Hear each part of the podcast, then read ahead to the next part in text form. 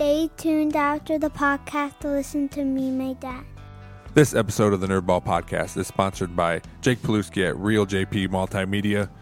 He does the music for this podcast. He has produced this podcast. If you need anything audiovisual done, he is the man to see at reeljp.com, R E E L J P.com. You may have noticed my brand new logo. It was designed and created by Melanie at Cuttlefish Graphics. I was looking to rebrand my podcast, and Cuttlefish Graphics made the process so easy. The finished look of the logo and the professional files I received were amazing. On top of logos, Cuttlefish Graphics offers professional branding and websites. I could not be happier with the job that they did. To start your next project, email Melanie at cuttlefishgraphics.com. Mention you heard this ad on the Nerdball podcast and receive a $50 discount on a new logo design. That's cuttlefishgraphics.com. C U T T L E fishgraphics.com. Let's start the show. Hi, this is Jake Pilewski on the Nerdball Podcast. You did it all in one one shot.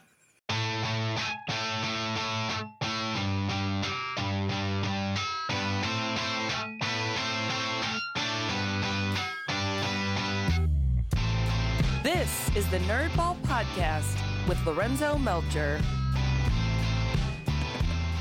I'm gonna have to edit differently now.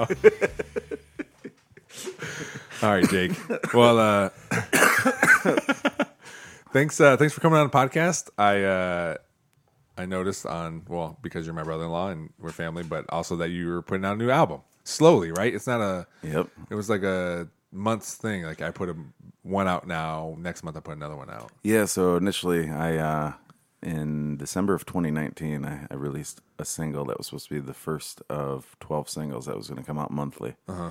And then when March of 2020 hit, Yeah.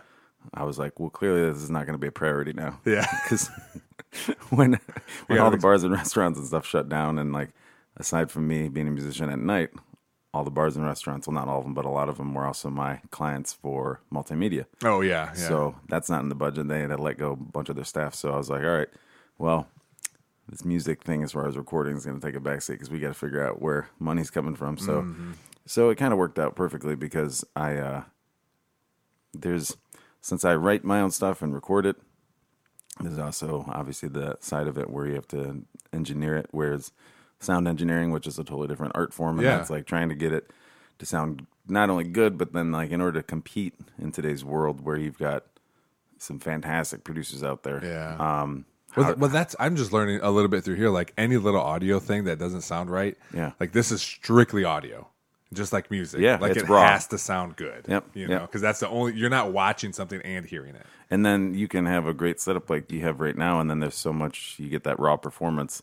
Then you have to do so much to how do you clean it up, and that's not talk. I'm not talking like things like auto tune, like Yeah, if the yeah. singer's off pitch, but Yeah. it's like how do you get it radio ready because you got to compete against studios that, uh, you know, Have million dollar studios yeah, and stuff. You know, But any, but anymore though, you also got somebody like Finneas, Billie Eilish's brother, Yeah. that does it everything out of like a bedroom, Hmm. uh, with a setup that's about the same as mine. He actually might have less things than me, Yeah. and because there's a lot of stuff. But anyway, not to get off topic, but that's uh, it's a process. Um, so I took some time um, after we kind of figured everything out in the initial shutdown on March 2020. I took some time to uh, take some online courses. Oh, um, nice. And obviously, you can get a lot of instructional stuff on YouTube, and there's a Mm-hmm. lot of great stuff on there. But there's actual like uh, things like Skillshare and a couple other sites where you can actually pay, and you're getting online education.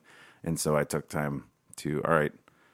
I have this opportunity to make my stuff sound better Yeah. when I come back, and I know the whole month to month release. I, I just canned the whole concept. Maybe I'll come back sometime, but just rethought everything. Took some uh, courses, online courses to make audio sound better, and things I wasn't doing or things I never even thought of. Yeah. And just because obviously you know you can't ever learn enough. yeah. And, and it's always. I mean, just because you you do this for a living or you went to school for that doesn't mean there's conti- you always continuing education. 100%. Continuous education all the time. So give uh, I was gifted an opportunity to kind of start fresh, and uh, you know I started writing a lot of stuff in that same time, writing a lot of new music. Um, but you know, I didn't know how I was going to release it. And so seeing, you know, there's even the experts on major labels don't even know the proper way to release anything anymore because of how much content and the way people consume content. Yeah. Um, that's, I mean, even television shows, they struggle with that because that's why Netflix is like, here's our entire season Yeah. on the first day. But Disney Plus is like, we're still going to do week to week. Yeah. And it's like, because nobody has the magic formula and both are successful. I was just gonna say You it know? doesn't. If you took those two examples, it doesn't matter. They- Right. They, both work. Yep. You know, So- some because some people really enjoy binging and let's watch all this stuff and and go to the next thing. And some people are like, hey, this is cool that it's one episode a week because now. Uh, we don't have to have that conversation at eleven o'clock at night on a Thursday. Like, hey, are we watching one more? You know? exactly. and people like it. And, and I, you know, I like both. There's Yeah. times for both, but Yes. I do like the the times where they're saying, "Here's one, and the next one will be out next week," because it gives you something to look forward to. Also, Yeah. you know, so And I think I think that's that's kind of nice, and that's kind of what I was using that same kind of model with um, music because obviously I don't have the followers that Billie Eilish does. Uh-huh. So if I drop a full album, like well, let's say she drops a full album, they're gonna eat that. Oh, up, yeah. you know. Yeah. And then, but the problem is then you might have to wait another year for her to put out a new album, Yeah. and so then you like you go nuts with it for like a month or two till it gets played out, just like we did when we bought CDs yeah, as kids. You know, I'd play that thing for two, three months constantly, and then you move on to the next one. Well, I heard, you know, I heard a story too. Um, it's this, this podcast I listen to, his name's Bill Simmons. His daughter comes on, and she's 16. She was talking about Olivia Rodrigo when her record came out. And then the same thing, like two months later, she was even saying, "Yeah, she's kind of, we're kind of over it. We're on to the next thing already." I was like, "Man, that's brutal." Yeah, but it is because I mean, we used to do that as kids a little to an extent, Yeah. but now imagine because of how much content. Because, Yes. and I, uh, you know, as I'm a pro wrestling fan, we've talked about that before. Yeah. and even like WWE, like the biggest global juggernaut of wrestling.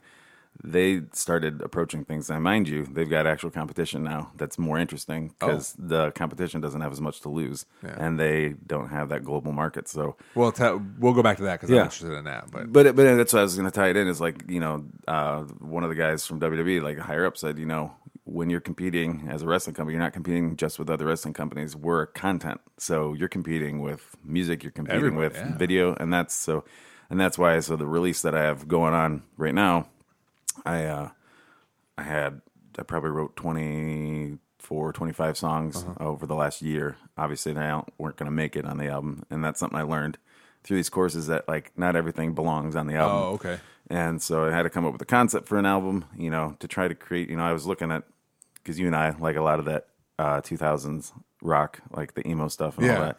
And each one of those albums, even though the songs sounded different, collectively, like you can almost tell which album this song mm-hmm. was off of because the concept was there, and they developed a sound just for that album, and then they mm-hmm. evolved their sound for the next album. So I went for a specific sound for this current release, but instead of doing month by month, one song at a time, because my like diehard followers are like, we want more than one song every Yeah. four weeks.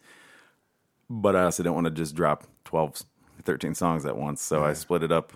Said, let's think of it like television, like the way people consume. Like, give them more than just a little blip, you know. Yeah. But so I'm doing uh, four songs at a time over like a four month period, so that when comes to the end of that four month, probably at the end of like October, early November, it'll be a full album. But that people all along got to get used to four songs at a time. So it's like, hey, if you got 15 minutes, here's four songs. yeah. Instead of here's an hour of your time. And, and that's got to be a tough thing to too, because I know for me with the podcast, it's I want to. My number one goal eventually is it, obviously is to grow this podcast, right? Just like you, let's get more followers. I want people to experience, you know, my music, mm-hmm. or in this case, this podcast, but also balancing the people who've been there from day one. Like, hey, man, we really like it. You know, help, you know, give us more, give us more.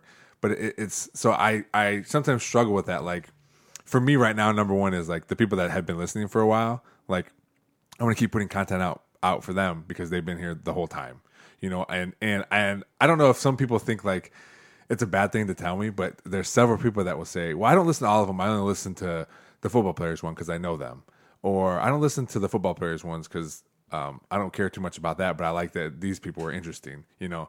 And I tell them like, I don't. As long as you're listening, you can. That's what's good about this. You can pick and choose what you want to listen to. That's why I try to have a variety of people on here. So maybe there's something for everybody.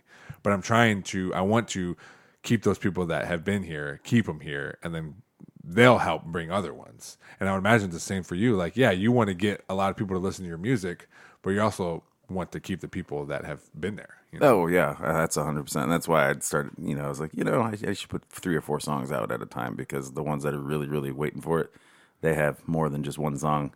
Yeah, because yeah. then like three or four songs, it's almost like you know, if you think of uh, the whole album as a television series, like a limited series, Mm-hmm. You know, it'd be nice to have a couple episodes rather than just one. You know, Yeah, it, to, yeah. to digest. So, Yeah. and that way it kind of builds anticipation. So I broke it up into like a three three acts, kind of like the way most really well developed stories, books, and films are broken up in three acts.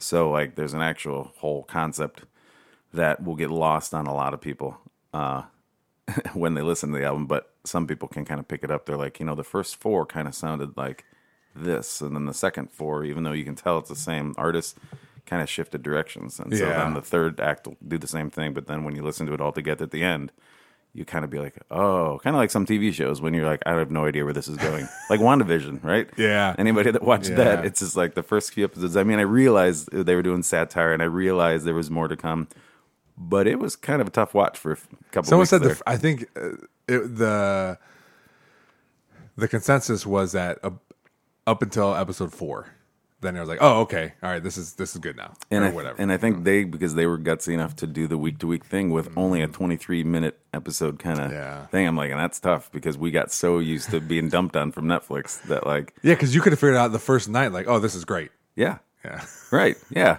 I mean, that's when people forget. Like, here's a whole season Mm-hmm. uh, in one night Netflix, and you know, you if it's a 22 minute episode kind of thing, like a lot of those are, yeah, then you put in just an hour of watch and you've got three episodes in, you know? So I think that was the hard part with like WandaVision. So it's the same kind of thing. Like you, uh, those couple first episodes mean more when you got to the end because you're just like, ah, I'm tying it all together. Yeah. And so that's kind of what I was trying to do with, uh, the new album release, and so Eh. I didn't get as negative reactions though, like WandaVision did with the first few songs, though. Thankfully, and, and the name of your album, we'll keep talking about it, but what's the name of it? Uh, so each each release, so it's a three part release. So Okay. each release has its own name. Okay. And so uh, when those names come together, it'll be one long title, but it kind of has a nice flow to it. So the first uh, release, which was July twenty third, twenty twenty one, uh, that was called A Stone Unturned. Okay, And then the one that just released on September 15th uh, is called A Tape Unraveled. And then the final release, which I'm shooting for the end of October, early November, and that'll be uh, A Bell Unrung.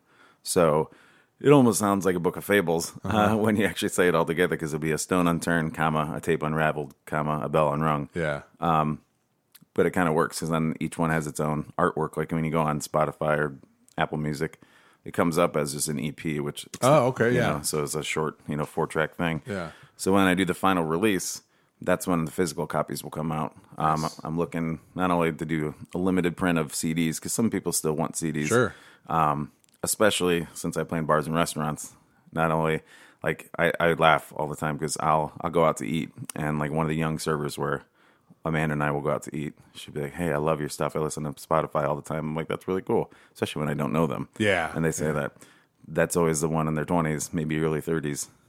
But when I play out in bars and restaurants, I get a lot of you know support from people 40 and up. Yeah, and a lot of them they're like i still love having something to hold in my hand. And so i'll release cd from them. Then of course i have people asking me for vinyl. Vinyl, and i'm like you know i think vinyl's great and i understand like holding that big because i mean then Yeah. the cover itself is art.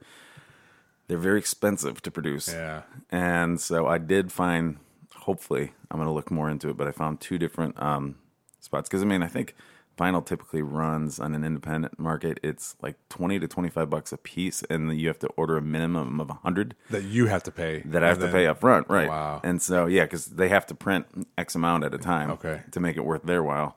Um, and obviously, if you print more, it goes down. But I'm like, well, I mean, I have friends that love vinyl, but do I have 100 friends that want to pay $25 just for me to break even? I was just gonna say that's gonna be like closer to what 35, 40 bucks. Yeah, well, make- and that's and, that- and that's the thing. Like, I would be happy just because I mean, I got all sorts of support from people in Yeah. 2020, and since, um, and since things started reopening, where you know some of my tip jars some nights. I mean, look, Oh, nice. so much better. And so if people support in different ways, I'd be happy to break even. Yeah. just to be like, hey, I have hundred vinyl records floating out there. Yeah. But here's the thing: I'm not confident that I'll sell hundred vinyl records. Um, you're gonna. It's gonna be four records later. You're gonna still have this one hanging out in right, vinyl. right, yeah, yeah, a whole stack of them. They end up at a garage sale twenty years from now. Um, and when, which I mean, totally happens. I've gone to garage sales. I'm like, "What's this?" And they're like, "Oh, that's my cousin's band from like ten years ago." It's like, "Oh, and it's in the garage sale. Didn't like it." or maybe they just had a bunch of You had to leftovers. make some so- hard choices. Yeah, but there is. I, I, I found a couple regional spots that do limited printing on vinyl Oh, nice. for like where they can they can press just 10 of them. Oh. And so I told some of my friends that want them I said, "I will do this and I will do this like I won't make any money on it, but if you want it on vinyl, I'll happily go through the process. Uh, I might ask for the money up front. Like there's some pre-orders. Yeah, that kind of thing because I think for like 10 of them at one this one place, I mean, it ends up being almost 30 bucks a pop, Okay, but yeah. some, some almost everybody I talked to said 30 bucks to have that on vinyl. We would we Yeah. we would pay 40. I'm like, "Well, don't tell me that cuz I'll price it at 40." but yeah, so it's lots of decision making. uh, do you do your your artwork too?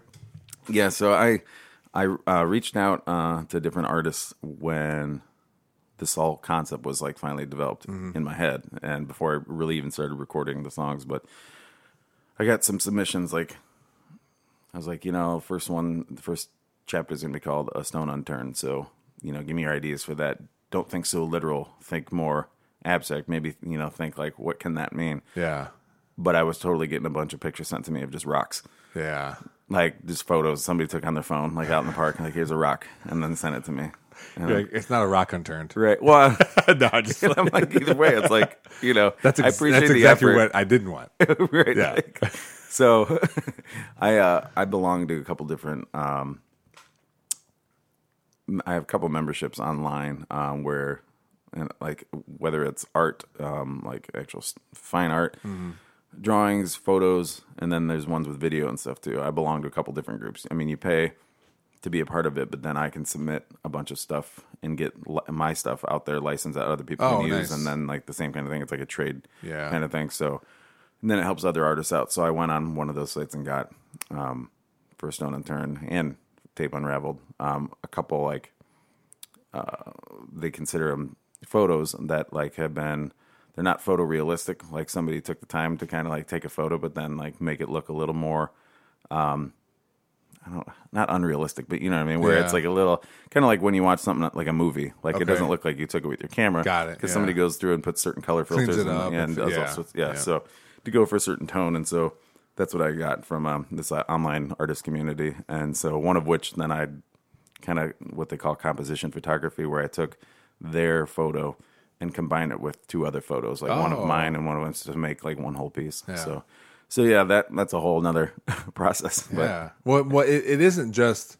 You said you, you you write the songs. You obviously play them. You sing. You do uh, pretty much everything. Yep. It is it is under Jake and the Venom. Yes. Right. So I would assume that last time you did that, you had collaborations from other from other uh, musicians on there too. Is that the same case in this one, or is that this is all me this Oh, time. awesome. Okay, Yeah. okay. Um, yeah, there's uh, technology has advanced ex- extremely well, and there was uh, different things that, again, in my research in 2020, like, yeah you know, what can I do to record this, and what can I do to record this? Like a lot of the guitar parts, I'm playing on the keyboard, oh wow um, but I uh, could put that in front of somebody that just plays the keyboard or plays the piano.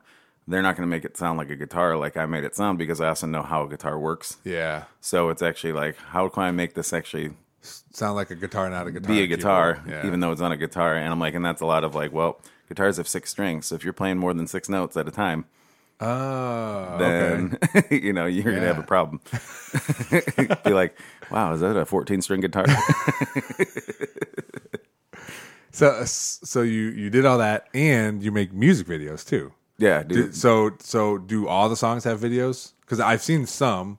Um, admittedly, I haven't seen all your stuff, Yeah. but I've seen some, and and um, and they're really cool. And that's another thing in itself. Like this Yeah. is this is this is truly something you went from the beginning to end and did everything. Yeah, yeah. It's uh the videos I have uh two videos because for the first release, Stone Unturned, there's two songs that have a video. Okay. Um and then uh I don't know if I mean maybe I'll make a video for all of them eventually. Um, the videos almost become not not only an expression of art, but it also just becomes another way to not only promote the releases, but some people just again like we were talking about the way people digest content. Some people um, take content in differently, and some people love those videos. Yeah.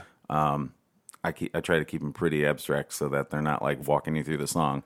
Yeah, Um, I- and I that's, want- that's gotta be tough too. Like, like doing, like, how do I, how do I uh, make this look good without stepping you through it? Yeah. every every every, every word. Right? you Yeah. I don't like. Yeah. because I would imagine that's what your brain wants to do.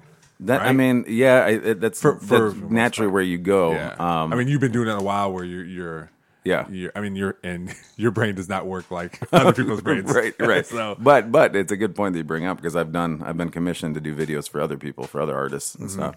Um, and there's a gentleman that you know he, I mean, he's in probably close to 70 years old now. He had just a great collection of stuff that he recorded and produced over the years. Mm-hmm. Wanted to kind of bring him out of the vault, if you will, and reintroduce him to a new generation of people. So he's like, his friend was like, "Yeah, I want to reinvigorate his career, or at least put put his stuff out there that I think is great. Can you make some videos?" And one of the videos he wanted me to like have it acted out essentially, like Yeah. word for word for word, and I was just like, even videos that do that, they're not actually doing it as much as you think they are when you go back and watch them. Like Stan, I always think of uh, Eminem. oh yes, Like, yeah, That was a fantastic video, but it's not acted out word for word. yeah. That would be a very fast clip uh, when you consider how fast he can rap. Like Yes. sometimes it's like you wouldn't be able to keep up. It's very there's lots of images in that those kind of storytelling videos where they're implied without actually taking you step Mm-hmm. by step. But yeah, I I got more abstract that, though than that with the videos, and um, but They're really what- cool though. Thanks. That's Yeah. and they end up becoming just you know it's just another way for people. I mean, there's some people that had no idea that even though when I put these videos out and Yeah. the verbiage that comes with the video says part of this new release that you can find on all streaming platforms, four tracks. People that have no idea that that part exists. Yeah. And they're like, ah, I saw your new video. I'm looking forward to more songs. And I said, well, there's three others right now. That's part of that release. And they just had no idea because Yeah. they just see a video, they get excited, they watch it. And I said, well, this is the reason that I'm making because they didn't even know I was on streaming platform. Yeah.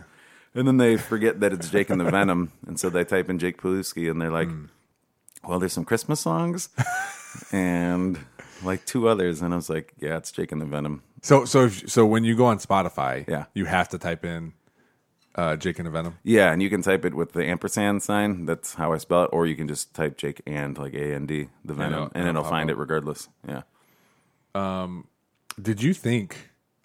Did you think when you started playing music in high school that it would be what it is right now? Like you doing writing twenty four songs in a year, um, producing and making videos, like doing all the audio engineering. Did you think that's where? Did you? Is that where you wanted to go, or at first you're just like, I'm just gonna play music? Um, It's kind of weird, uh, but the like when I first started singing in Evolution, you know the the, the the vocal quartet that became a boy band because of uh, money. um, to a 16 year old, that's a pretty Yeah. attractive thing. Oh, yeah. Um, you know, initially, obviously, we're in Evolution and like we're singing barbershop quartet stuff, and then all of a sudden, we're playing 16 year old birthday parties for you know the pretty girls that want to hear NSYNC and Backstreet Boys, and Yeah. so so then you start like going, oh, well, we could do bigger stages, we could do this, and so then you're not thinking like long term as much. You're just thinking in the in the now. Especially But- being 16, 17 years Yeah, old. yeah. yeah. it's easy, but the um, kind of the interesting thing is that by probably by 17, 18, I started getting into video. Okay. Um, thanks to Miss Housepian, um, she's a teacher at she, retired teacher now, but she was my teacher that had the cellar um, that was like an all digital media, way ahead of its time, really, um, at Perrysburg High School, and so uh, she got me into start doing videos uh, for I had a band Hunters Run, and so I would I got my feet wet making m- music videos for ourselves, and again it was kind of a promotional thing, and we were recording our own stuff. I, I- don't I don't remember ever seeing those videos, but I could I would imagine it's one of those music videos where it's just like the song's playing and there's clips of you guys like playing instruments and like that's just how I envisioned the video being. just like There's you guys certainly play- some of it, yes. But the funny thing is that like some of the techniques I was learning at that time, even like I go back and watch it, I was like, I mean, this is definitely a high schooler's project, but some of these shots look better than some of these shows that I see sometimes. Like so, I'm like, there was definitely some like natural stuff going on there, but Um, I think by 19, 20, not not the year 1920, 19 years old, 20 years old, somewhere around then, I was like, all I want to do is write and record music. Yeah.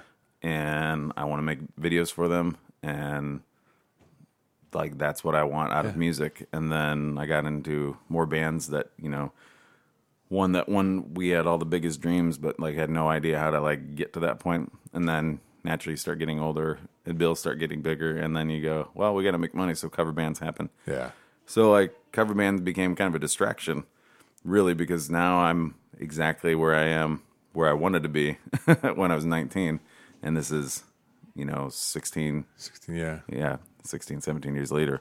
Uh, so I'm doing exactly what I want to do. Um, it's just that I'm really thankful that I got the education from all the other things that I ran into on the way Yeah. because I, that's why I say to Amanda all the time. I'm like, I really, and I know everybody thinks this way as they get older, but I was like, man, if I had this kind of knowledge Yeah. and ability to like present it to my 19, 20 year old self, like I would have really, you know, because that's that's the thing too. It's uh, it's not too late to ever do Well, some of these well, things. that's I was know? gonna say. It's, It's- never too late. It also shows like, yeah, you knew what you wanted to do at 19, 20 years old, and it took a while, but that doesn't matter. It Right. doesn't matter that it took a while. Right. You figured out you got there. Yeah. And you're still and along the way um, you're you're still happy doing what you were doing along the way. Right. And and you got and the reason and the reason I part of the reason you you are where you are is because you were happy. Like Yeah. if you weren't happy, you wouldn't be doing it. Yeah. Or you maybe maybe you shouldn't be doing it. Right, You know, like if you have a, a job that you're not happy at, like figure it out.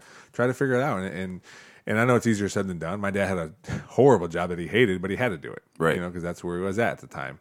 But it's it's I like the fact um a couple things. Like we talked about it on the podcast that aired Monday that I, I talked about I like that I didn't graduate from school until I was 24 years old because that gives me something to tell kids like it's okay if it if it doesn't happen right away or it's okay if and I and I tell kids I got kicked out of college you know and and because I wasn't going to school but it's okay that that happens and it's okay that it took you 17 years to live your dream from when you were 19 that's okay because you're still doing it Yeah, you know yeah, and figured out a way to actually make money from it, which is the most important thing. you know? yes. And that's uh, that's one of those things too that became a really weird decision for me when, I mean, because there's so many like uh, original music artists, you know, that write and record that would never ever ever play in a cover band. You say Yeah. cover band and they freak out and they're like, oh, they're the worst. I was like, well, they're kind of playing songs that were really successful that people still want to hear. So, you know, and uh, a lot of the greatest bands ever, like in the history of American music and British music, uh, were cover bands. They learned their craft because the, you know, the whole, well, fake it till you make it. Not really Yeah. that, but uh, intimidate or not intimidate. What do you imitate? Imitate. Yeah, Yeah. yeah, and until you can innovate or whatever. Yeah. And um, and that's kind of what it is. And so I would see a lot of my frustrated fellow musicians who weren't doing the cover bands, weren't doing even just solo or duo acts in a bar and making money that way. Like they just thought that was the, the death of music for them. yeah And I said, well, you have to make, you have to do something to make money. Mm-hmm. And so I'm like, why don't I just keep playing music for money? Even if it's not the music that I necessarily, it's not the, my music that I'm, Yeah. you know, putting out there.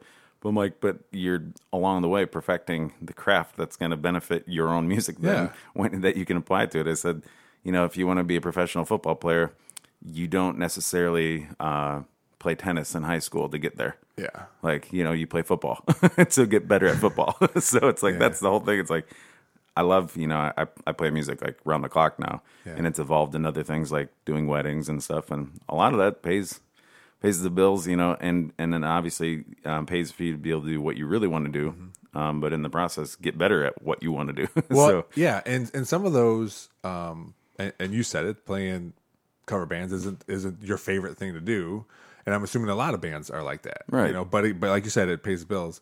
But what I can, and, and I'll ask you a question, but I probably know the answer. Like you could have not a bad show as far as like you play the music was off or your singing voice wasn't good, but you just you didn't like playing all these cover songs but at the end, like when you're done and people come up to you and be like, man, that was awesome. Or I haven't heard that song in, in 15 years. Or like, I mean, it's got to make you feel good, uh, uh, even though you like, hey, I kind of suffered through this day today or this night. But the people come up to you and be like, that was awesome. I really liked it. Yeah, and and uh, you know, I, I've I've always been a big fan of you know picking cover songs that not every single band in town is playing because there's a lot of really good songs and there's a lot of uh, successful songs over the years.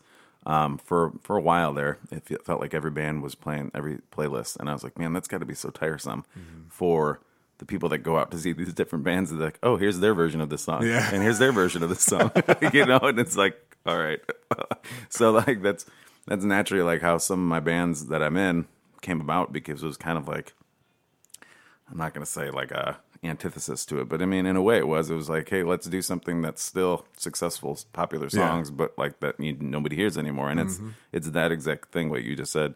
You get somebody that comes up and goes, "Man, I haven't heard this in 15, 20 years," or "Man, this was like the song I danced to in high, you know, in high school, like Yeah. homecoming, or you know, nobody plays this kind of stuff. This is great." And mm-hmm.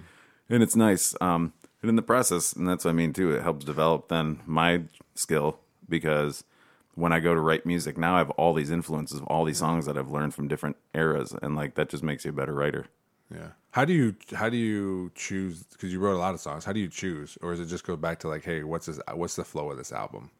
Yeah, I mean, it's kind of um, Or because you have to you have to have like ones of the twenty four. You there's a, probably a couple where you're like, man, this has to be on the album. But how am I going to make it work? You know what I mean? Right, Like yeah. Your favorites. Yeah, uh, I think that that's for some artists it's very very easy. Because I, I was just chatting with another songwriter recently about it because he likes one very specific kind of music, and so he'll write everything like that. And I said the hard part is that you end up having it's too streamlined, and then you have Oh, no diversity in your sound. Um, and that can be really so like my curse is that and it's a blessing too but it's a curse as well is that i i listen and i like so many different styles of music from so many generations and so I feel like they could all sound different when you write songs. Then. yeah and it's like i don't want it to sound like somebody's random mixtape either you know like it has to have some kind of Yeah. because I, I mean my first my first full album uh, between then and when that i released in 2017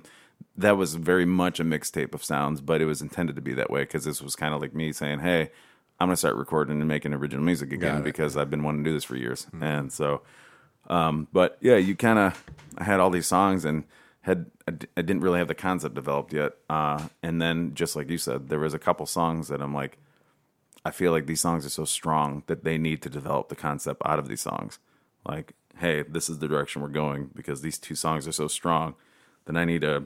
Find out what other ones fit Yeah. in with this one. And what ended up happening, I ended up writing more songs uh, to go down that line. So there's a bunch that are just sitting there that I may or may not record, and you know, eventually maybe go. Here's a bunch of random stuff that I never. I was just going to ask released. you, does, does that happen a lot with not just you, but other musicians? I would imagine here's a bunch of songs that have just been leftovers from three albums. Like, what am I going to do yeah, with these? that's uh, that's why um, you know people joked, you know, that Tupac wasn't dead because he kept coming out with albums. I mean, he, he released more albums Yeah. after he was dead than when he, you know, when he was still living. But I mean, especially with rappers, um, because and that's not and that's this is nothing to say like that it's not developing a song, but like I mean, a rapper like if you got a good beat and somebody like Tupac that had a million ideas, Yeah. like they can go and just throw down some lines uh, and do it so well that somebody else like a producer can be like, you know, this is kind of what these words mean to me, so I'm going to put this beat under it, kind Got of it. thing, and develop. So that's why I like. But I mean, even Tom Petty, I think, just came out. Um, obviously, Tom Petty passed away, but uh, they just released, I think, last year or two years ago, like a version of his album from the '90s, Wildflowers. They released the version of all of his um, original takes on these songs. So before they got um, filled up with a bunch of other musicians that came Oh, in to fill out the parts. So it's like a like they call them scratch tracks in the studio when you just it's just you and one instrument to kind of like feel out the song. yeah. And so they released that along with a bunch of other unreleased songs because there's a bunch of songs that never make it to the album, especially if you're under like a major label and you've got 20 different people that listen to it and say, "Hey, this is the direction we're going." So you have more creative control, obviously, like myself when you're doing everything yourself. But it's still like I know because I'm disciplined enough. Maybe because I'm not the 19 year old kid. not saying 19 year old can't be disciplined, but you know when you're venturing in art like in this long that I've done it, it's kind of like all right. So I'm the performer, I'm the raw artist, but then I have to walk away from it and come back as like you know the businessman, mm-hmm. and and you have to wear a couple different hats to approach the music. And I go, this is the direction we're going again because I kept using TV and movies because I love television, I love movies. Um, I just kept using that as a baseline of like, well, if this was a show, which songs make sense. Oh, yeah. and which ones are that episode that you go, wow, they were just trying to fill content because ABC ordered 24 episodes in this. This one, this one jumped the shark. Yeah, right. Yeah. It's like sometimes you do that purposely and it's, it looks really good. And other times you're like, they're just filling this because the sponsor said we need X amount of episodes. So like I don't want to feel like that. So that's how that's what you end up doing. And there's some really good songs that I'm like some I mean one of which I wrote uh, just about going back to New York every year Mm-hmm. um, that we've done for like five years just because that was uh, one of the the first time I made that trip was like wow this is the kind of break I needed Oh, yeah. from everything that I'm doing and then like just got inspired to write a bunch of music and so it's like so I wrote a song about that but that song doesn't really fit on this album Mm-hmm. so I was like maybe I just record it and then gift it to you know the people that understand the story or Yeah, or just yeah. throw it out as a random single too I mean as a kind of like a here's something to like wet your palate between this album and whatever one I record next because artists do that you know Do you find it hard to do everything yourself? I mean, it's got to be hard, but it's got to also be like, you know what? I could probably like pay somebody else to do this, but then it wouldn't mean as much or something. Yeah, I mean, it's uh it's one of those things that it's not like I necessarily want to keep it out of other people's hands because I absolutely love collaborating. Yeah, yeah. I love collaborating. Um, the problem is, is that I, uh, from a very early age, and that's why I end up doing stuff like video and I do stuff like photography because from a very early age, I would like think of an idea, but I would think of the idea surrounded by the multiple steps to the finished product and not just the raw idea. And so when I hear a song in my head, I'm hearing all the parts already, and I'm hearing the way it needs to be recorded. I'm hearing the way it needs to come across in the headphones, and so it it's uh it's one of those things that there's never like a really raw just lyrics on a sheet of paper. Yeah. it's always like this whole moving song in my head. So it's like It's never one thing. It's yeah, always multiple. It's always and so it's really hard to like you know I don't want to tell a guitar player like hey this is exactly what you're supposed to play. They're like because that's also telling the artist what to do. right and Yeah. and I I mean and then truthfully that does happen because you go to like Nashville and there's just a plethora of session artists Yeah. musicians where that's all they want to do Yeah. like they're great guitar player and they just want to get in there and Be play. told what to do. Yeah. yeah, yeah. I, I can understand that. Um, I think because you also because you do everything, it would tend to, like you said, you need to walk away every once in a while and maybe hear from Oh, yeah. different ears. Do you have anybody that that comes in, or is that just Amanda that say, "Hey, give it. What do you think about this?" so I usually um Is there any beta testers for you? So it's it's it's it's a good good question because yeah I I uh, I mean in the process of writing and recording a song I'll listen to it. I mean you end up listening to it 100 and 200 times Yeah. and Two hundred. there it is. Cheap plug, but that one's under Jake Pilewski. Yeah, I still remember uh, your brother Phil just all all weekend or all night was saying that. Oh, he still does. Does he? yes. Yeah. Yep, he still does. That's good. I don't think that'll ever go away. Good- uh, it's a good song, by the way. We're not, you know, it was just, it's just, uh, I think it's a brother thing, right? Oh, absolutely. that, yeah. Well, I mean, and I and I always tell him like, I mean, clearly the song was catchy because you sing that. Yeah, hook. yeah. And he's like, oh, I know. He's like, I sing it to myself. He's like, I got Anna, like his daughter. She sings it now too. she did it. Not again to get, to get off topic, but she did it uh, when we were FaceTiming at the beginning of like uh, March 2020, Yeah. April 2020, and like, we don't know we're gonna see you see you again, and um, and I'd be like, all right, Anna, I'm like, uh, you know, do you want to FaceTime more this week? She's like, yeah. I'm like, how many more times? She'd be like, 200 times. I'm like, oh my gosh. I'm like, you're like five. You're not supposed to. That's funny. You're not supposed to mess with your uncle like this. so, uh, well, yeah, it's uh, I, I mean, I'll listen to the song over and over and over. Yeah. again. and then even sometimes in the recording process before it's even done being recorded, before I've even done the mixing and all that, I still will have to go to bed and like wake up the next day and hear it with fresh ears because it's like when you hear something over and over and over and over again, like you no longer can be objective about it. Yeah. Like you're just, you know, you're. I mean, it's it feels like you're going nuts, and uh, or, or it's also got, you might be feeling like, okay, does this sound weird? Should I change this? Or is it because I've heard it a hundred times? and overthinking it. Yep. Yeah. So you walk away. So yeah, as far as like having other listeners, I mean, obviously my wife Amanda, like she'll, I always have her listen to stuff, but she's not always the first because I'll send it to her and I'm like, listen to this when you have the chance. Yeah. Um, we can listen to it at home together, and we do that sometimes. But I'm like, it's going to be a little more intimate and honest if you listen to it by yourself on your own time. So she'll do that when she can. I'll send it to um, like I have a good buddy Eric, um, who just he's not a musician, but he loves just music in general, and he loves some of the same people I love, but he loves a lot of. I mean, he's always had a really good mind for music, and so I'll send him some stuff. Um, but it's important then I'll send you know to just you know if you ever if you ever want to be on that list, I'll Well, send I I'll send it to a couple people because like there's some people that I send it to that I'm like I don't want this to be a musician.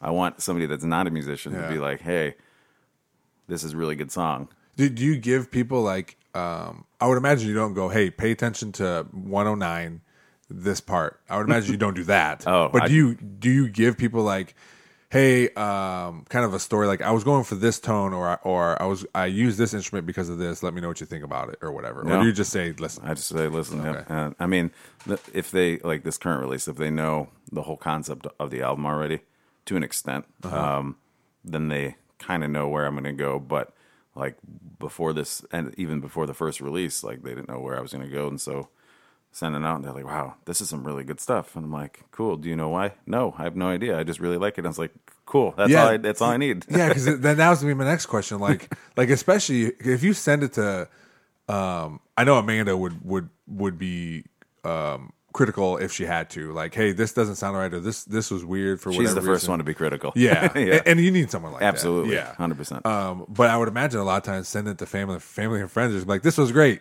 You know, Yeah. is there is And there I always- family that you can count on besides Amanda to count on to, to to tell you if something's bad? Not bad, but doesn't sound right. Um, I would imagine that's why you send it to the people you send it to. Yeah, I mean, yeah, because I don't really send it to a lot of family members because I know so many of them are just going to be supportive. Yeah. and, And which is good in its own it's right. fantastic. Yeah, yes, yeah. yes. Uh, I I do like sending some of the stuff to my sister because she's always she's. I mean, her and my brother, but her especially are a lot of the reason that I listen to a lot of music that was. Um, you know, I was in uh, second grade and I'm listening to like my sister's six years older than me, so I'm listening to her music. So like I'm Uh-huh. In second grade, and my fellow classmates are listening to stuff that I would consider like more childish at Yeah. the time. And because you're a child. It's like right, well, yeah, well, exactly, yeah, Yeah. And and I'm listening, you know, the stuff that you know she's, you know, uh, in eighth grade, and so Mm-hmm. it's like the more hip stuff, and it's like way beyond my ears, and I probably didn't even know half of what they were talking about at the Yeah. time, but it just sounded good, and so I got used to listening to stuff that was beyond me, and so. I'll send her some stuff just because I want to get whatever weird reaction she gives Yeah. me. It's not a weird reaction, but it's always like this fun kind of like a different reaction. yeah, because she she won't say whether she likes it or doesn't like it. She'll be like, "Wow, I very and it, and it's a compliment, but she'll be like, "Wow, I can very much uh, feel like this in the opening credits of like a Wes Anderson film." Oh, and it's like it. very Yeah. specific, and I'm like, I mean, that's awesome. I felt like I was walking through uh, Dewey Meadow barefoot. It- It's something like that. It's always very descriptive and very like. And I'm like, I mean, that's amazing because you got a very different experience Yeah. out of it, and that's what I want to. Because people always ask, "What's the song about?"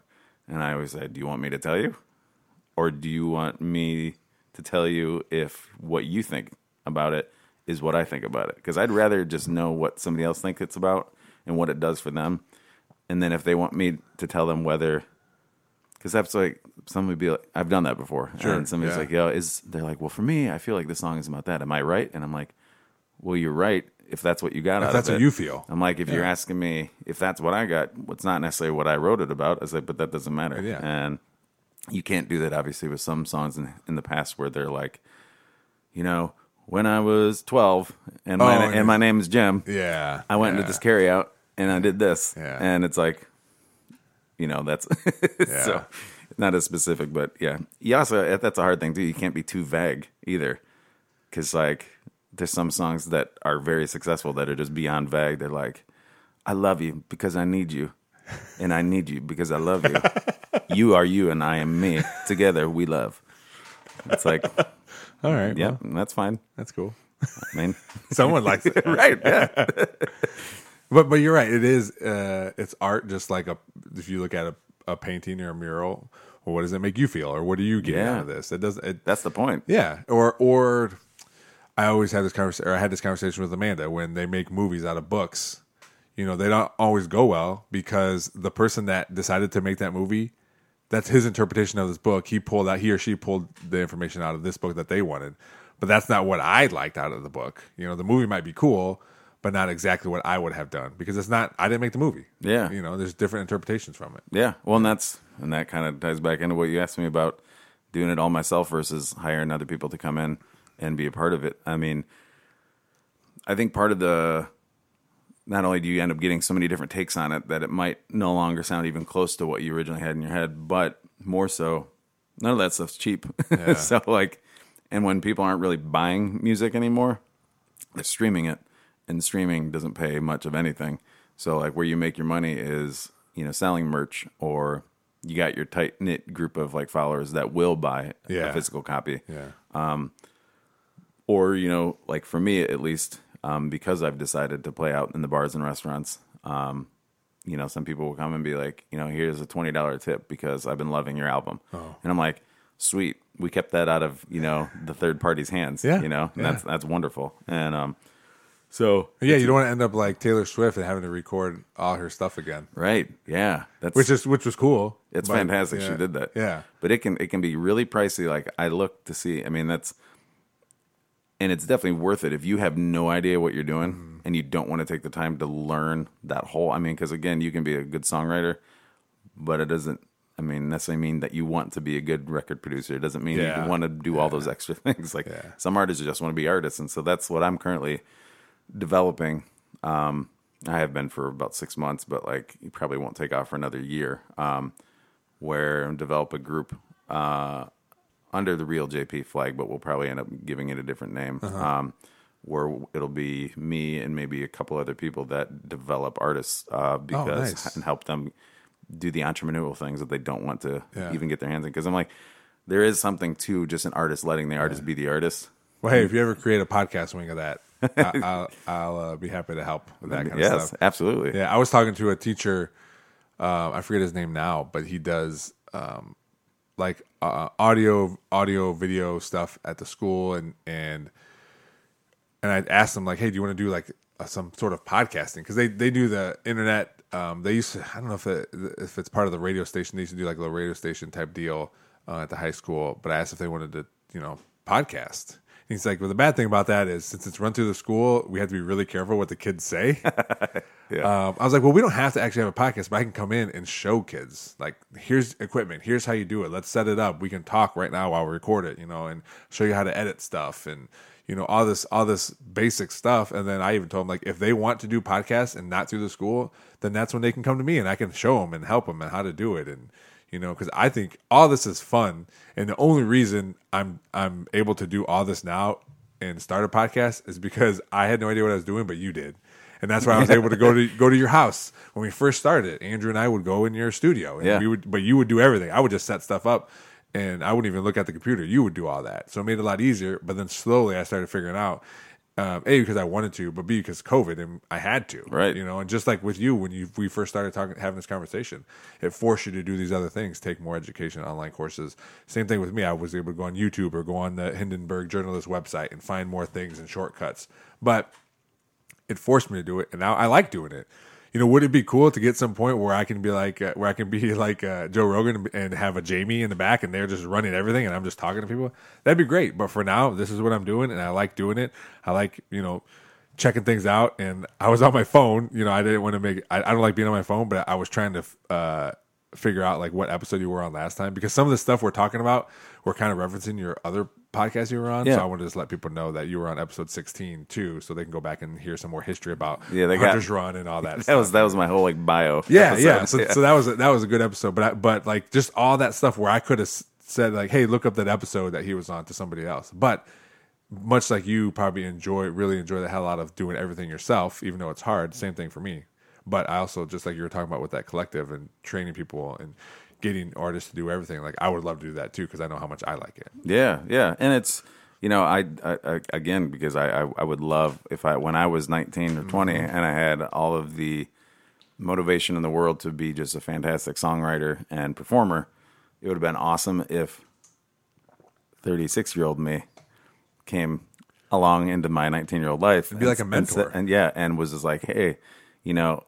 You've got a really raw talent. You're still very young. We're still going to develop you, but like we're going to keep you on the right track so that you don't necessarily stray away from you know exactly what you want to do because we can make this really good together Yeah. and um and just take people under your wing. And so, and I mean, that's when I say that, I have people that are 10, 15, 20 years older than me that want me to produce their albums too and walk them along some of that stuff because they don't know where to even begin of like, Yeah. here's all these songs I wrote. I don't know what to do with them and I don't know how to put them out in the world and to successfully like grow, you know, a following and all that kind of stuff. So Yeah. it's just, it's a whole, a whole different thing. As I said, it's, if we could uh, develop an actual space, like right now we're looking at a couple spaces to have an actual full studio Oh, nice.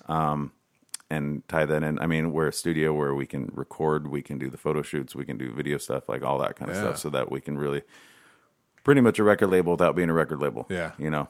So, still be, still give uh, creators and artists their their their stuff. Yeah. Without Yeah. Without saying, hey, this is part ours. Or, No, Or yeah. all of ours. well, I mean, and that's the thing too is that you know we uh, if if we develop them and we you know as a producer, the difference between like a audio producer and an audio engineer. Engineer is somebody that sits there like you know making sure the levels are and making sure I mean setting up the equipment, recording it.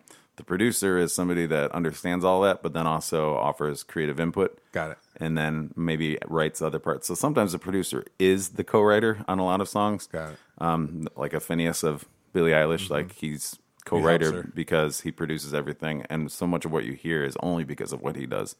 Um, even parts in the song, so you end up becoming a co-writer on a lot of it, which is great for a lot of people too. Because I've you know some friends that write songs, but they don't know how to like bulk up the song and Got make it. and write other parts and stuff. So it's just yeah, it becomes collaborative in that way. But Well, yeah, because it's all about uh, helping each other, right? You're Yeah. all, especially because you, if you're helping other musicians, you know that they love to do this, Right. So- and you love to do it. So why can't we make it better together? Absolutely. Yeah. Yeah. Especially if you got a like a really just young, like hungry talent that just wants to like take over the world with their music and but you know, they don't know how to get there and it's like, let's get there together because Yeah. we can both, you know. I've been down this road. I can Yeah. show you, and, and and when they do take that help, kudos to them because not everyone wants, not everyone's open to that too. Right. Like, well, I can, fi- I can figure it out on my own. Right. You know, like, Well- okay, that's cool, and, and wish you luck. But if you can't, you know, we're here and we can help you. Yeah. I mean there's uh, like a Rick Rubin, I don't know if you've ever heard him. He's the guy that produced like uh Beastie Boys once upon a time in like Right. the eight- 80s, put them on the map. He's the one that pulled Johnny Cash out of a rut and was, you know, the last three Johnny Cash albums before Johnny Cash died, like he recorded him, like rediscovered him essentially. And Rick Rubin, mind you, 30 years younger than Johnny Cash probably. Yeah. And but he lit a new fire under Johnny Cash's butt, you know, and said, "People still want to hear you." Yeah. And Johnny Cash was like, "I'm an old retired guy, and my voice sounds gravelly." Like, and Rick's like, "Yeah, exactly. Let's do that." and then he had some of his biggest selling albums in the last three years of his life Yeah. because of that. So it's like, you know, that's there's lots of opportunity. Yeah, and, and again, it goes back to us. It's never too late to do whatever you want. 100%. You know. Look at look at Bryan Cranston. You know? Uh, Yeah, you know, yeah. I think he was like in his mid to late 40s before he even got a big role Mm-hmm. on something. So Yeah. Um, well, there's this thing. It makes me laugh now because I'm, I was, uh, I'm a candidate for this 20 under 40. And Yeah, I- yeah. and I- Congrats. thank you. When I saw a post that said, "Hey, I'm tired of all this under 40 stuff. Uh, can we shout out the uh, the college graduate at 60 or the writer who finally got a book published at 70?" Like, yeah, that's yeah, definitely. You know, Yeah. because they're still those people are still going for what they want to go for, and and let's let's shout everybody out.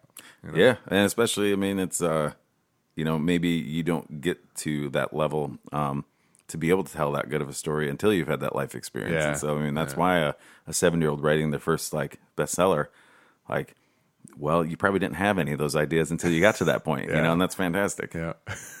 um, before we go, I do. I want to go back to wrestling. Yeah. So there's a new like wrestling federation or whatever, or like a new group Company? or- company. Yeah. Yeah. What's it? So what's going on with that? AEW is that the one? I, Uh, yeah. I, I did because I heard a little bit about it because again, this Bill Simmons podcast, he likes wrestling, so they talked about it a little bit, but I I, I tuned out a little bit because I wasn't sure or because I was at work. But it, it's brand new, like it just started recently. Um, Yeah, it's all elite wrestling. They uh it's I mean, I love it because of uh my passion for I mean, obviously for wrestling, but just for the little guy versus the big guy kind of thing. Um cuz some companies whether it's music recording, you know, like uh, record labels or um you know, videos, uh, film studios, like some of them get so big that they no longer care about putting out like a really just authentic good piece of work Yeah.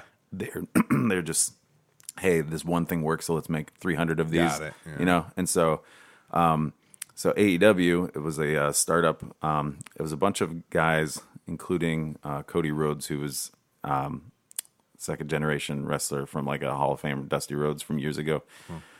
He had worked for WWE at one point. He and a bunch of other guys on like the independent wrestling scene, because independent wrestling has always been like the lot of little micro, like uh, regional Yeah, kind of yeah. um, groups that come around. Um, he and a bunch of guys that were on the independent scene who had like a great following because of things like the internet. They would put together their own videos on YouTube, uh, and they created this mass following. And then this was like three years ago, maybe, and they were going to do a one-off pay-per-view with all these different wrestlers, young up-and-comers, uh, people that had fame in the indies, and then some former WWE guys.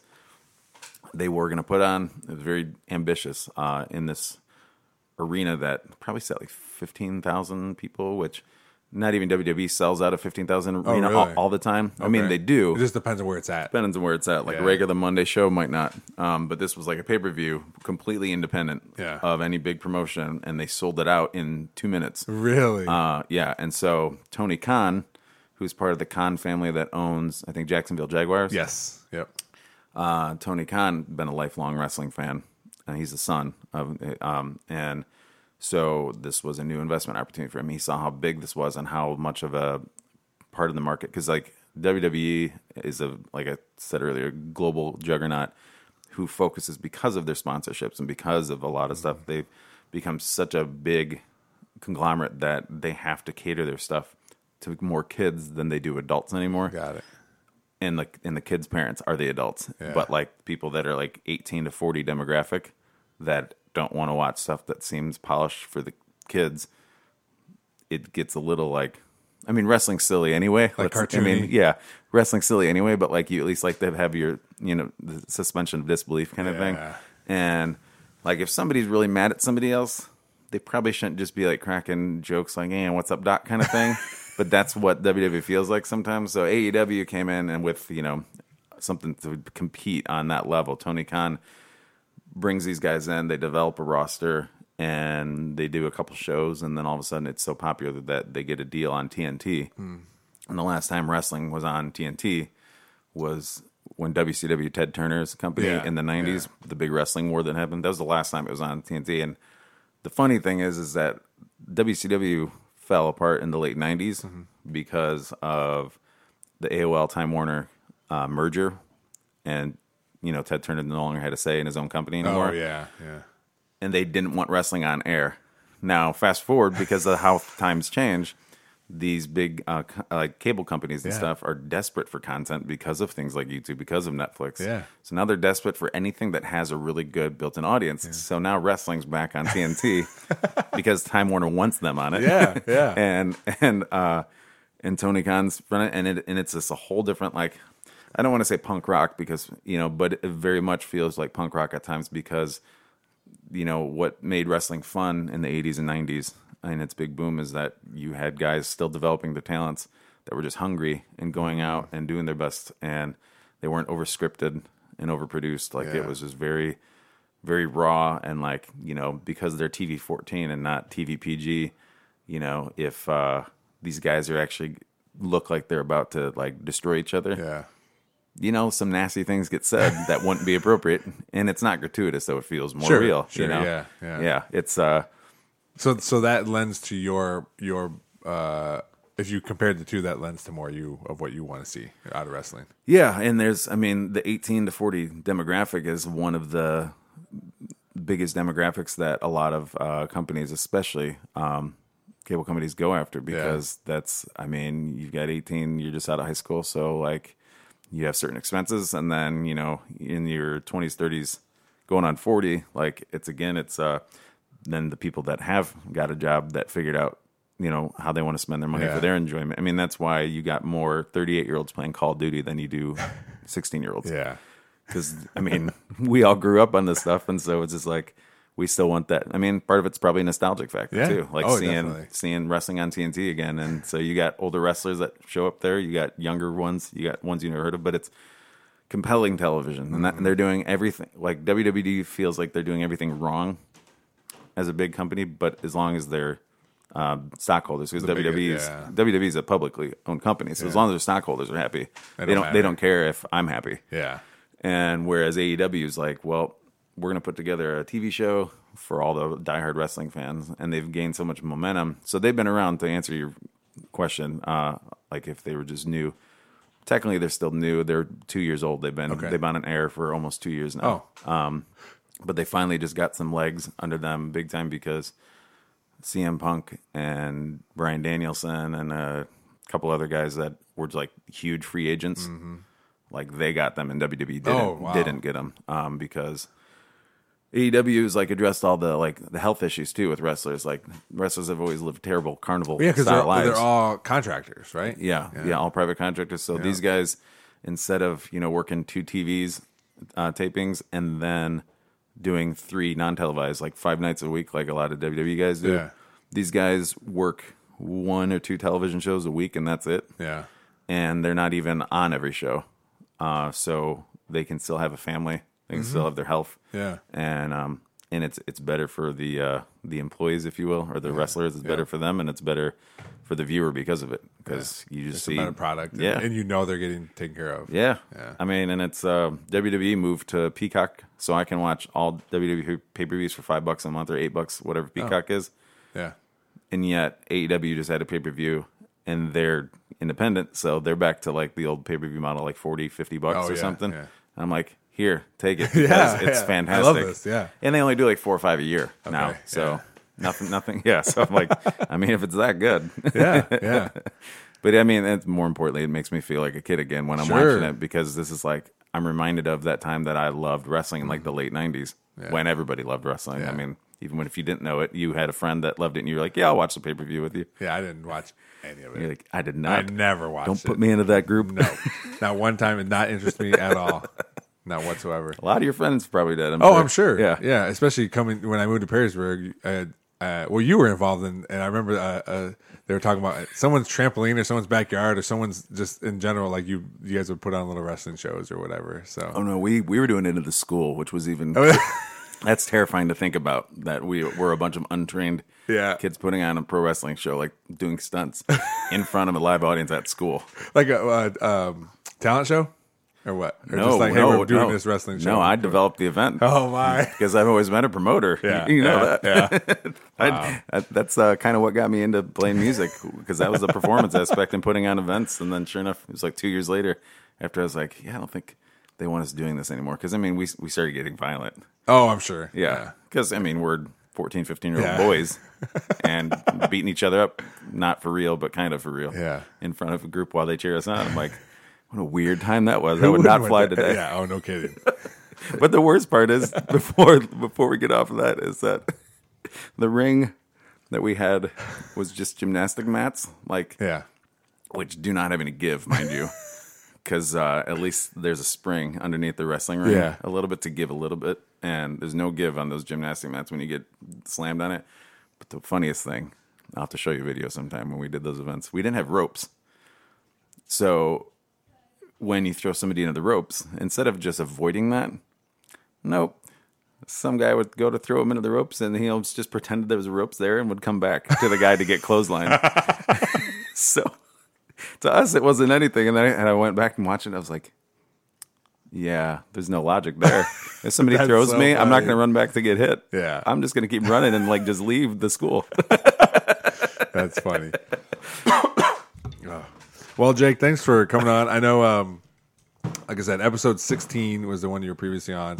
Um, we referenced a bunch of stuff that, that you had talked about on that, on your bio episode, as you called it. Um, can you send me a song? I'll put it at the end of the podcast too. Yeah. One of your songs that's out that are Yeah. out now. For I'll sure. Put it put put it at the end. Put your website and stuff in the in the show notes so people want to check it out. I can do that. Cool. All right, man. Well, like I said, thanks, uh, and and as, as always, thanks for you know helping me start this thing. And Yeah. I'm, I always you know ask you questions and text you stuff about podcasting. So I appreciate. Without you, this thing wouldn't have got started. So I appreciate it. Like I said, it's uh, I'm happy to be here and happy that you're still doing it too, and you do a great job at it. So I look forward to listening to more episodes. Awesome. Thanks, Jake. Thank you. Thanks again to my guest Jake Pilewski for being on the podcast. He uh, he's releasing a new album. Please check it out uh, on Spotify. Search Jake and the Venom. Uh, there's several songs out now, and they're all really good. I listened to several of them. Um, give it a listen. Like I said, check the show notes. I'll have uh, links there, and um, listen after these credits to uh, one of the songs. I'm not sure what song he's going to send me, so uh, it'll be a surprise to everyone. But uh, please check it out. Thanks to Reel JP Multimedia, Colorfish Graphics, Perrysburg Junior High STEM, and Big Daddy Graphics for helping out the podcast. Thanks for listening. We'll see you next time.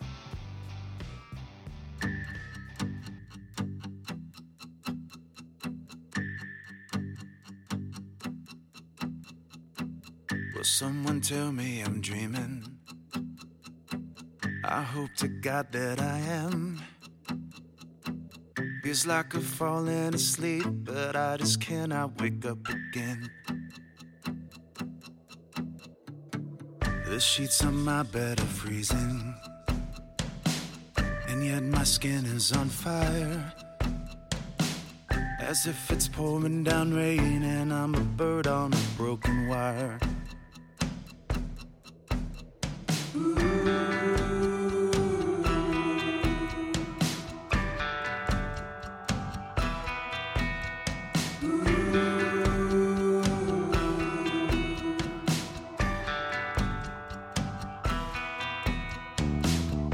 embracing the silence, but all the quiet gets loud. My every thought is like thunder rolling from cloud to cloud. Every street has been emptied, every rat in its cage. I wanna skip to the ending, but can't even turn the page.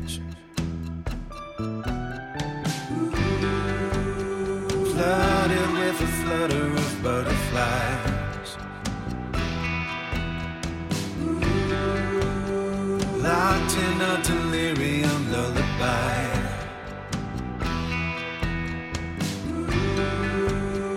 Flooded with a flutter of butterflies. Locked in a delirium lullaby. Lullaby.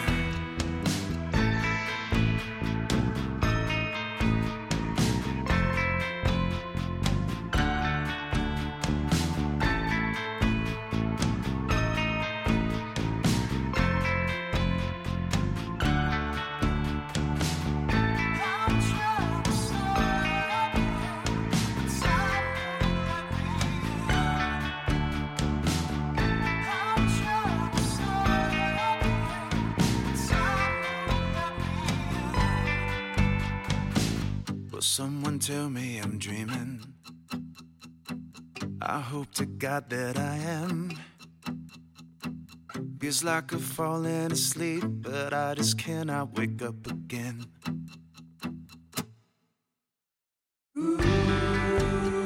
Flooded with a flutter of butterflies. Locked in a delirium lullaby.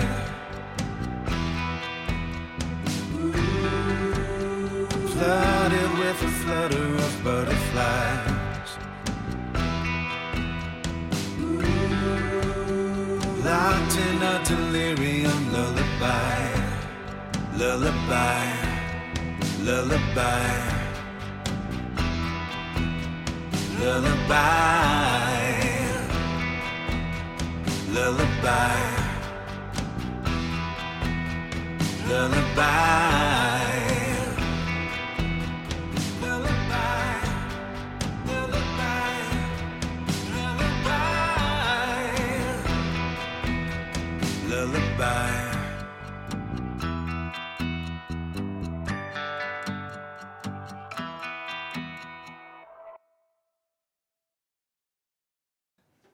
Ladies and gentlemen, the Princess Pod with your host, Lillian Melcher. Lil, how's it going? Good. Yeah, you got to stay at Nana Pops last night. How was that? Good. What'd you do over there? We had two desserts in one night Two desserts? Mm-hmm. What desserts did you have? Skittles and Snickerdoodle. Skitters, Skitters, Skit- Skittles, and Snickerdoodles. What else did you did you watch any movies or anything, or what did you guys do? We watched. We thought it was a movie, but it was actually um, a show. Oh, what was it? Dug Days. D- D- Doug. Dug Days. Dug Days. Yeah, It was a little like there's little clips of it. yeah. Yeah, little clips. And um when I got when I was in my brain when I was there, I wanted to go into our new basement. Mm. Did you? I no, but we I really wanted to. Well, our basement isn't new; it's just clean and reorganized. It's new. It's basically new Oh, sorry. because there's so much like new stuff, like in different places. Yeah, Yeah, but it looks nice though, huh? It looks super super cool. Yeah. I have a whole baby area, a Lego area, a dollhouse area. My stuff takes up basically the whole basement. Yeah. Yeah, like the school set takes up most of it. The what do you want to call it? Um, baby area. Uh-huh. The toy shelf. The Legos. The well, we share the Legos. Yeah. The dollhouse. Yeah. The gymnastics area. It's basically all mine. Mateo just uses the TV, I think. yeah. Yeah. Well, sometimes he uses his Nerf guns and Legos. Yeah, but that's more outside though, isn't it? No, Oh. All right. Nerf guns are that. Oh yeah. Maybe we can have a Nerf gun more today. Maybe I gotta work in the yard today. You do? Yeah. Gotta mow. And plus, duck water. and plus, you have to work on fixing those holes. Yep, fixing the holes in the fence so the ducks don't mm, get out. Plus, yeah. Yeah. When they were so little, they could have done that, but they choose not to because. Yeah. Yeah, remember when the ducks used to just follow Godzilla and Mr. Quack, Yeah. Mrs. Quack? Mrs. Quack. Yeah. Remember they used to just follow, but then they go separate places now because they're older. Well, what would you say their ages? Um they're probably six months old. Six months? Yeah. Why are they so big? That's just that's how animals grow. They gotta well, grow fast. well, well. I feel like the younger ones we got yeah. are maybe like maybe five. They're like months. a they're like a month younger. Yeah. Five Yeah, five months. Yeah. because I mean they're really tiny. Yeah. Well, they're that's how big they're gonna get. Breed different. They're, they're two different kinds. Well, will the brown ones get a little bit bigger? No, the brown ones are. That's the size they're gonna get. What? Yeah. That will that yellow one get bigger or no? We don't have a yellow one. Yeah, we do. It's not yellow. Yeah, it used to be yellow. Yeah, when they were babies. Mrs. Quack, Yeah. is she gonna grow more? Nope, they're as big as they're gonna get. What? Yeah. But Godzilla is so big, and then the rest of them are so tiny. Yeah. That's just how it works, sis. That's how it works. I bet. Um. I bet Godzilla is older than Mrs. Quack. You think so? Yeah, because even though she's he's taller, Yeah. He's taller.